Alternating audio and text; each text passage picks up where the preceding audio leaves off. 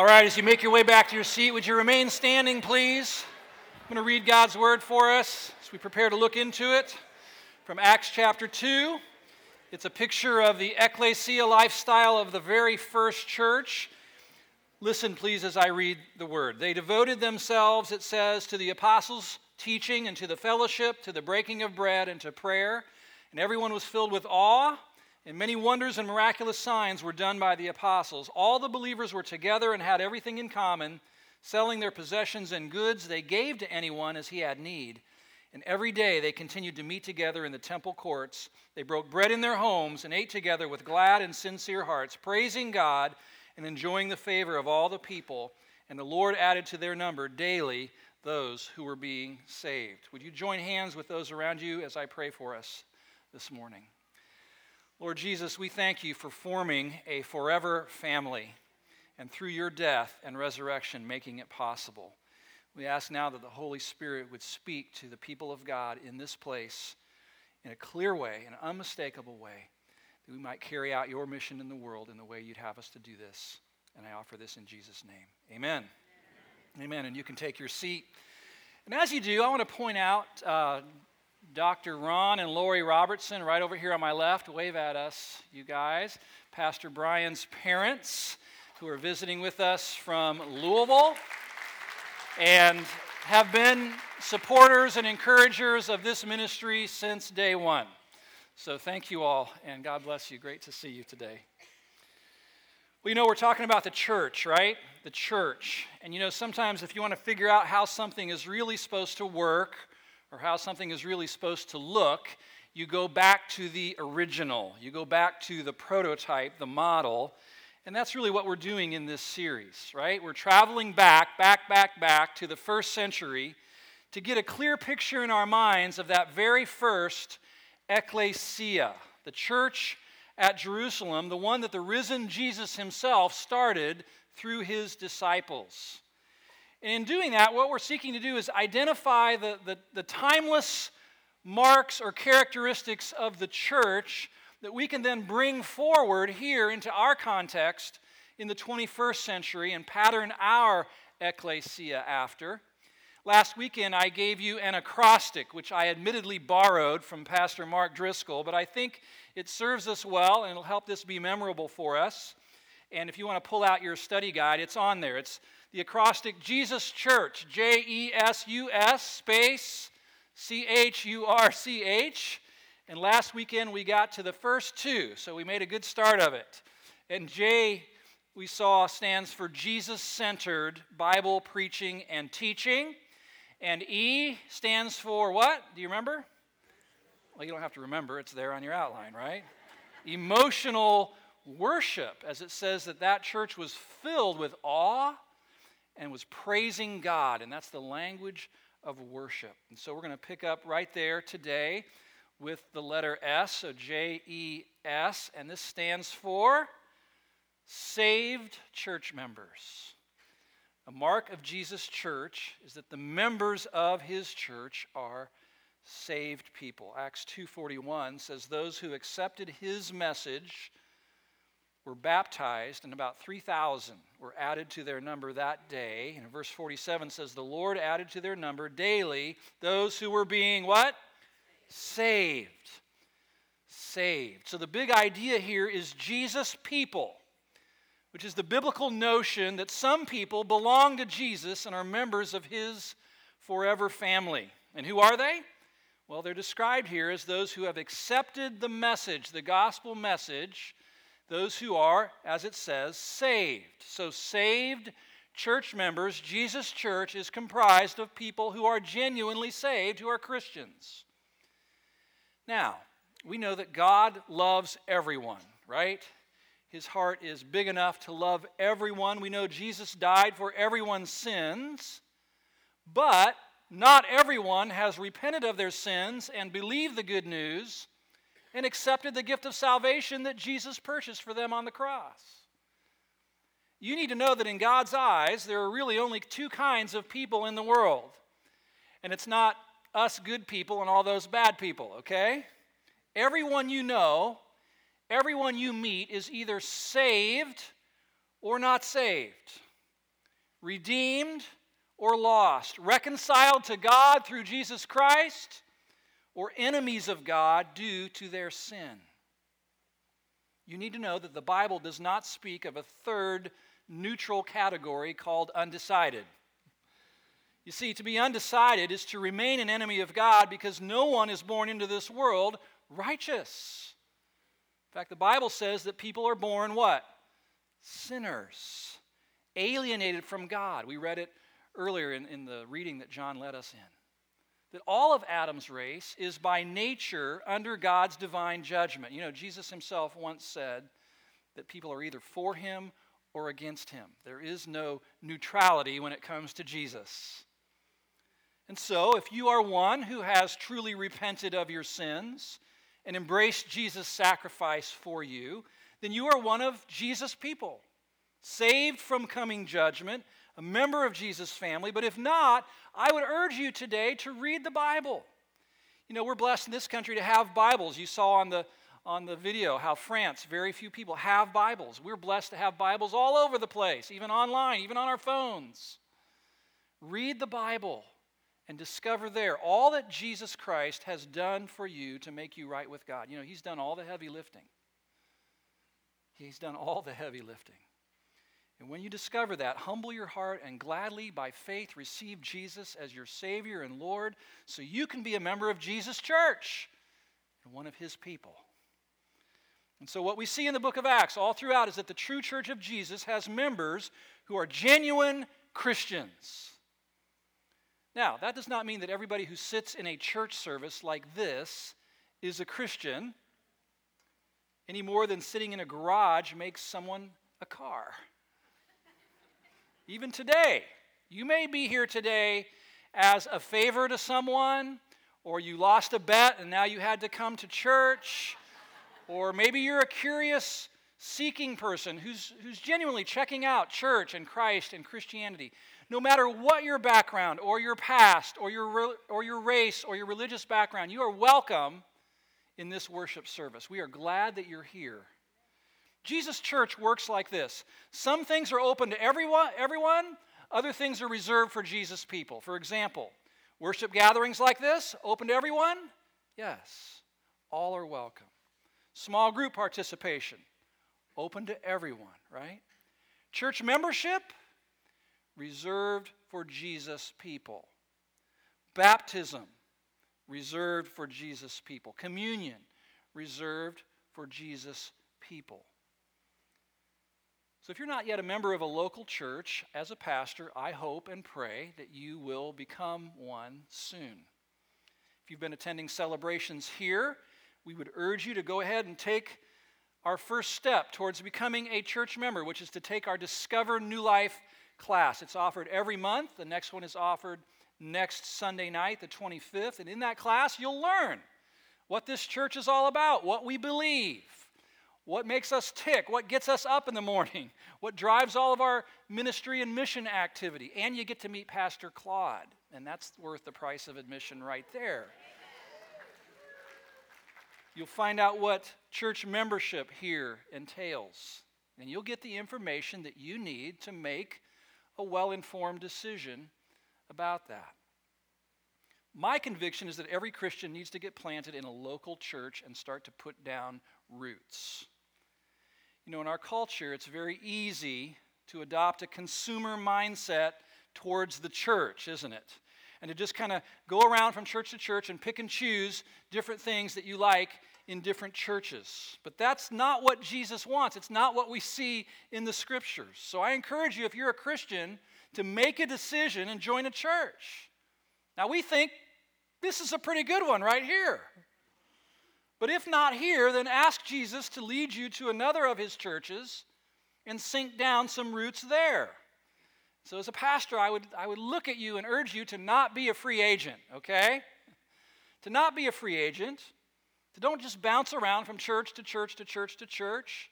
Resist the temptation to be a sporadic attender of worship services that just shows up every now and then when you feel like it. Be a devoted member of a gospel centered, Jesus loving, spirit led, local ecclesia, church. That's what Jesus wants. That's what his church needs you to be. And I'm telling you, that's where the joy is. That's where the joy is. So the big question here is are you saved? Are you saved? And are you a member of a local church? Saved church members. It says the Lord added to their number daily those who were being saved. Okay? J E S U. What do you think the U stands for? Underwater baptism. You, right? So, underwater baptism. Verse 41 So those who received his word were baptized. And there were added that day about 3,000 souls. So when I envisioned that scene, I actually felt some pity for the poor guy who was doing the baptizing. 3,000 souls, 3,000 baptisms. Maybe they did tag team baptizing that day to give the guys a rest. I don't know. You'd certainly need a massage and a good long nap after that. What an exciting day that was, going down to the river and dunking thousands of new believers in Jesus. The first thing that Jesus calls his people to do once they've repented and trusted him for salvation is to be publicly baptized.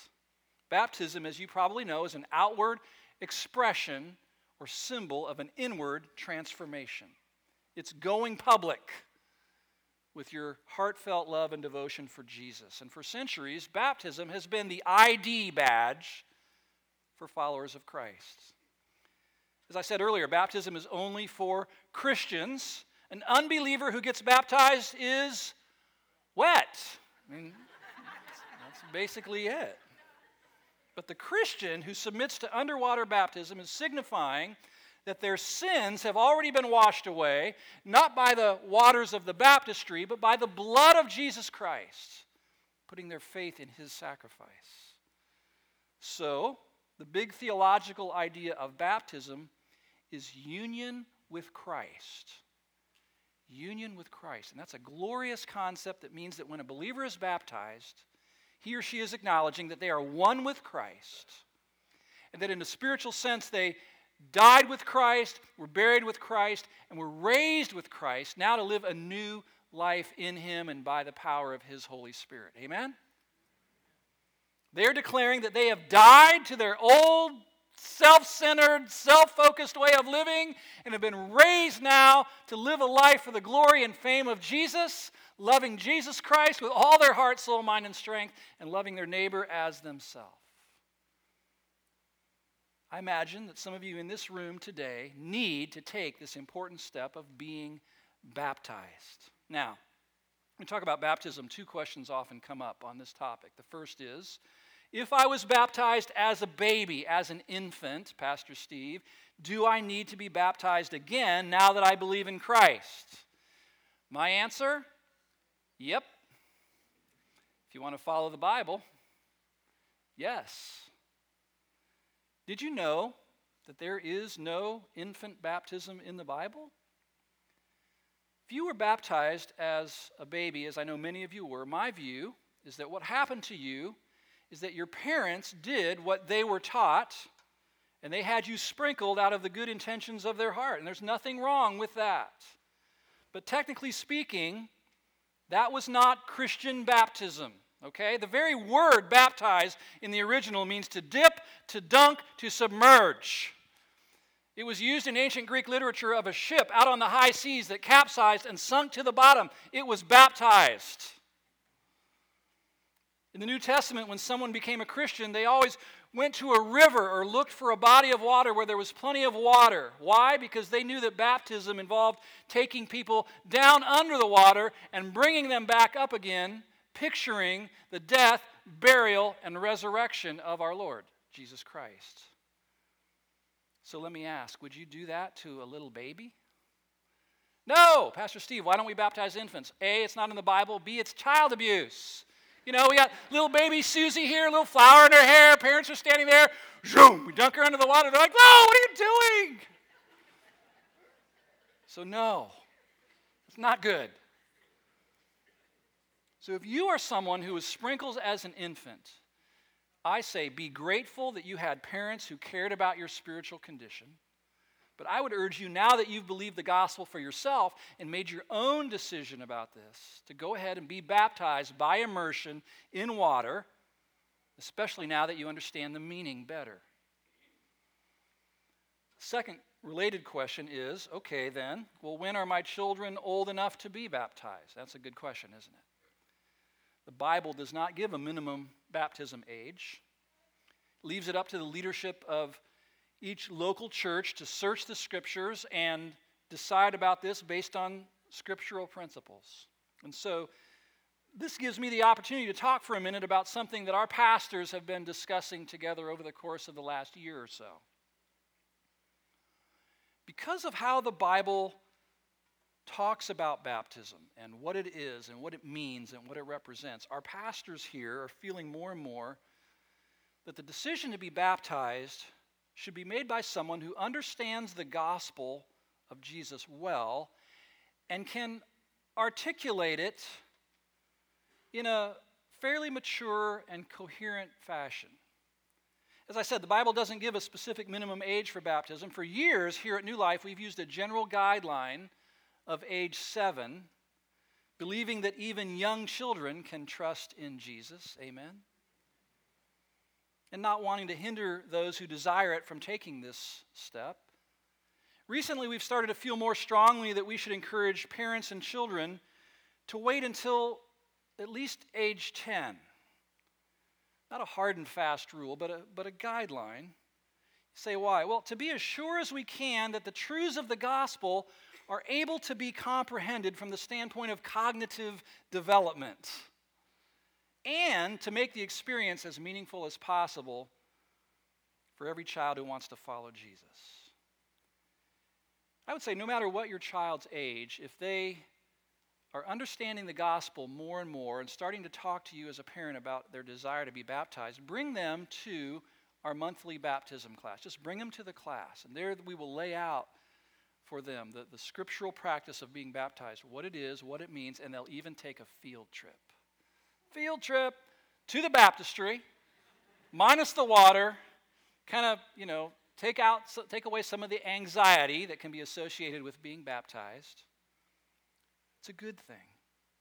We also have a pamphlet our children's ministries have produced that you can pick up as a parent and take home and you can it'll help you talk with your son or daughter who's curious about salvation, about baptism and explain it to them with clarity so you can make a good decision about when is the right time to get baptized. Now, if you're a teen who loves Jesus and has trusted in Christ, if you're an adult believer in Jesus and you've not yet been baptized, we would love to dunk you here at New Life Church. We don't have to go to a river somewhere or the creek out here. We have a baptistry, nice warm water. We would love to dunk you. We will even promise to bring you back up out of the water. 28 years, we've lost no one no one yet. You would be following the example of the Lord Jesus, who was baptized, even though he didn't need to be. But as our example and as our leader, he went before us. He set the pace for us in doing this. Aren't you glad to be following a leader who does what he asks his people to do? It's the badge of Christian discipleship. It gives you the opportunity to publicly testify of your faith in Jesus Christ as he calls us to do, and it symbolizes that spiritual union that you have with Christ. Now, I should say that we do not believe the Bible teaches that baptism is required for salvation. Salvation, the scriptures say over and over again, is not of works. Not, there's nothing you or I could do to earn our salvation, not even being baptized. It's not required for salvation, but neither do the scriptures portray it as some optional practice that you can kind of take or leave. It's a humbling act. It's one of the two ordinances of the church, and it is important. And so, the big question I want to ask you is Have you been baptized by immersion in water since you first trusted in Jesus as your Savior and Lord? And if, if not, and you'd like to be baptized, you can just check the little box on your card that says interested in baptism, and we'll get information to you. J E S U S. Say, what's that? Sin repenting. sin repenting. Acts 2:38, Peter's message, first word, and Peter said to them, "Repent." Repent. Now, I'll admit this is a bit controversial. Repentance, I'm glad to go on record as one who believes that repenting of sin is required to be saved. I mean, John the Baptist's primary message was repent, Jesus' message was repent, Peter's message was repent, Paul's message was repent. Acts 17:30 says God commands all men everywhere to repent. so I believe that repentance is a necessary response when hearing the gospel to be included in Jesus' people. But not only that, I'm in the same camp with Martin Luther and a lot of other notable people who believe that repentance is to be an ongoing lifestyle with Christians. That we keep repenting. That was the first of his 95 theses that he nailed to that church door. The first one was Jesus intended for repentance to be a lifestyle with his people. You know, when you read the letters to the seven churches in Revelation 2 and 3, what you see there is Jesus, the head of the church, walking through his churches and his people, walking among them, commending them for their obedience, promising them rewards, correcting their sin, and calling them, Christians, to repent. In Jesus' church, Jesus' people are regularly repenting of sin. The truth about them is they are sinning less but when they do slip up, and that's what sin is for a true Christian, it's a slip up, it's a mess up. When they do slip up, they experience the conviction of the Holy Spirit. And if you're like me, you're miserable until you confess and repent. Not to be saved again, not to be justified all over again. That matter's been taken care of. Pardon is for all sins, past, present, and future. But to be restored to that close walk with the Father. That's why we confess and repent. Just realize if, if you struggle with this, and we do confession now in our church services, and I know some of you have struggled with that, just realize that confession and repentance among Christians has been going on for 2,000 years. I mean, read the early church fathers, read Augustine, read Luther, Jonathan Edwards, read Whitefield and Wesley and Spurgeon.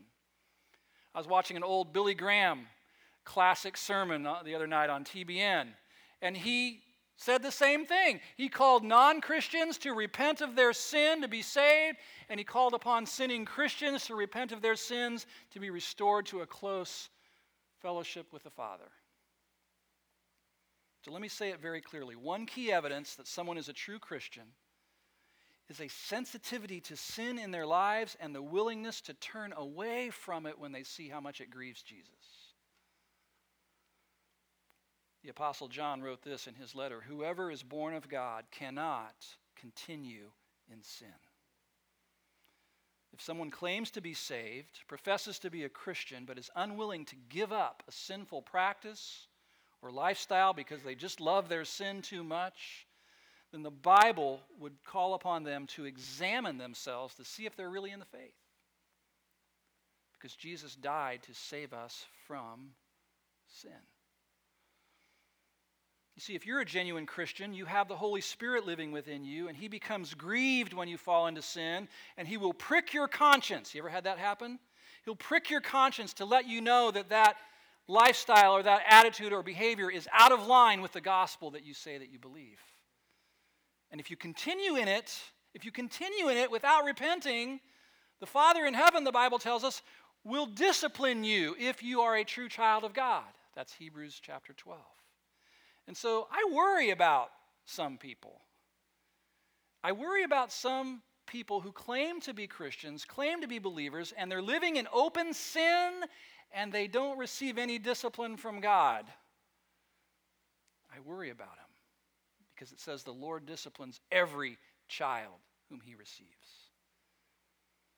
And so I would say, if that describes you, pray for the conviction of the Holy Spirit and the discipline of God to come so that you will repent.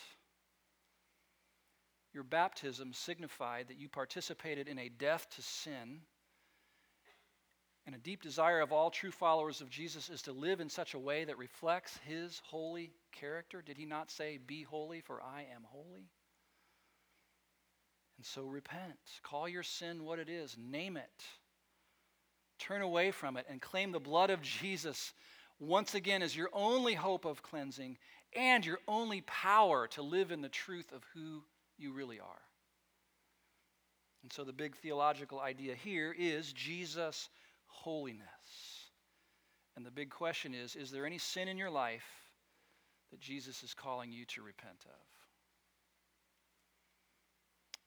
We need to think about that, don't we? So let's review the marks of Jesus' church so far. Jesus centered Bible preaching and teaching, emotional worship, saved church members, underwater baptism, sin repenting. Now, the first C in church.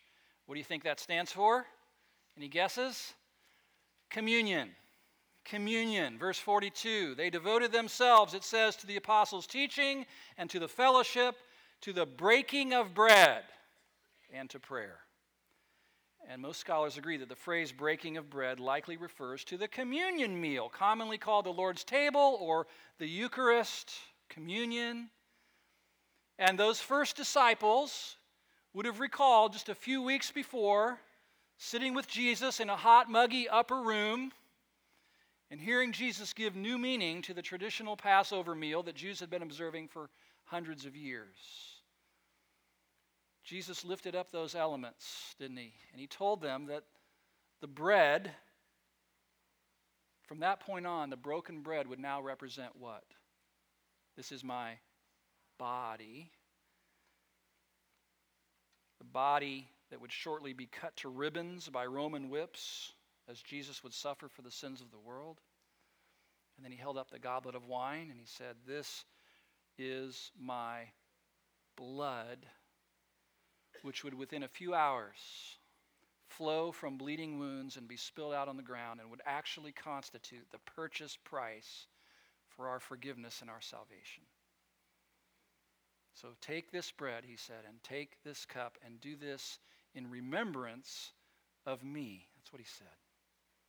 And so now, this new ecclesia would commence the practice of gathering regularly around a table to remember Jesus' cross on Calvary's mountain where their Savior Jesus had suffered and died a horrific and humiliating death. That's the big theological idea here. It's the cross of Christ, honored and commemorated by communion. Whenever Jesus' people would observe this ordinance down through the ages, they would be reminded that they were a purchased people. They would partake of the elements and they would remind themselves, we're bought. We're purchased. We belong to someone. We don't belong to ourselves anymore. We've been bought with a price, the precious blood of Christ. We are His. We are His covenant people. We bear His name. We're part of His family, recipients of divine grace. And they would pledge their loyalty and allegiance to Him forever. And as a matter of course, before partaking of the elements, Christians down through the ages would first ask the Holy Spirit to shine his searchlight on their hearts and say, Reveal to me what's in my heart that needs to be repented of. Pockets of pride, sin, resentment, hatred for a brother or sister or a parent or a child, lust, adultery, immorality, unrighteous anger Holy Spirit, show me my sin. Let me see it in all of its ugliness so I can be disgusted with it and see how it grieves Jesus and confess it and turn away from it and be cleansed once again from the pollution and contamination of sin in my heart through his blood and embrace the cross once again as our only hope of ever seeing God face to face. So Jesus said, commemorate my death in this way until I come back. Right? And that has led believers through the ages to be reminded whenever we partake of communion that one day we will sit at a great banquet table. Did you know that heaven is often portrayed in the Bible as a huge feast? Yay! I mean, doesn't that sound good? a sumptuous meal with all of the family of Jesus gathered there and our Savior there, enjoying fellowship and communion with Him at the great banquet feast of the ages. And when we partake of communion, we're reminded of that day. And he said, Partake of this until I come back. And we say, Lord, come. Come back. We long to see you. It stirs up our anticipation. And so the big question on this one is Do you regularly participate in observing the Lord's table as Jesus instructed his followers to do? Now, we observe that about 10 times a year in this setting, in our weekend worship gatherings, as we will do in a few moments. We also do it in our small groups. In fact, this week, if you're in a small group, you're encouraged to, because we're talking about this this weekend, to observe the Lord's table together in that group of five or eight or 10 or 12 people who are precious to you. Are you regularly participating in the Lord's table? Well, that's where we'll stop this week, okay? So that means that next weekend we have what? church. So we'll be having church together next weekend. Through that very first church in Jerusalem, Jesus gave us a prototype, a model, a pattern to follow as his ecclesia. Now, I want to say this before we partake of communion. I know that in a group this size, a percentage of you have in your life been hurt by the church. Am I right? I'm surprised at the number of people I meet who've been hurt by church, by church leader. These people are not leaving, by the way. They're getting ready to serve you communion, okay? They'll be coming up, back up the aisle in just a few moments with trays. I want to say, I've been hurt by the church. I'm a pastor. There's no doubt that the pattern has often gotten distorted, has often gotten marred. But I want to say this to you as a pastor don't give up on the church. Don't give up on the church. Despite its imperfections, the church remains exceedingly precious to Jesus. And despite its flaws, it's still his only plan for taking his good news to the world. There is no plan B. We're it. It's precious to him. So please, don't give up on the church. And if there's forgiveness that you need to grant to some pastor or church leader or leader in the church, I pray that God gives you the grace to forgive them, even if they've never asked for your forgiveness. That would be a true picture of gospel grace, would it not? Lord, I release them. because I'm telling you, as long as you're holding on to that woundedness, there's some blockage this way in your relationship with God. So, God, give us that grace. And always remember that one day we will be presented to Christ without any blemishes, without any stains, minus our sin and selfishness and pride, but clothed only in the white robes of the righteousness of Jesus Christ. A church without spot, without wrinkle, a glorious church for Him. Amen? Amen. So, in this moment, we thought it would be appropriate to share communion together. And so, I encourage you to begin preparing your hearts for that. And for those of you who are not Christians, this is your opportunity to become one. Seriously, right now, to just Turn from your sin and selfish lifestyle. Give your life to Jesus Christ. Embrace the good news that He gave His life for you. He took your place. He served your sentence. He experienced the judgment and wrath of God so that you wouldn't have to, and then rose from the grave so He could give you life. Trust in Jesus. Then you can take communion as one of Jesus' people, which is what He intended. And if you are a believer here today, if you are a Christian, then this is an opportunity to examine your heart, like we talked about. Repent of any known sins. Thank Jesus once again for suffering and dying for you, and rejoice in his forgiveness, in making you one of his people, and remind yourself of the great promise that you will see him one day. So let's bow our heads together. And Lord Jesus, I pray that these next few moments, would be special as you grace us with a special measure of your presence. May the Holy Spirit be free now to move among your people, to convict as is necessary, to comfort and encourage as is necessary. We honor you now by remembering your sacrifice as you commanded your followers to do. These next moments are yours. These folks will be serving communion. I ask that you take the elements and then hold them, if you will, And I'll come back up in a few moments and we'll partake together.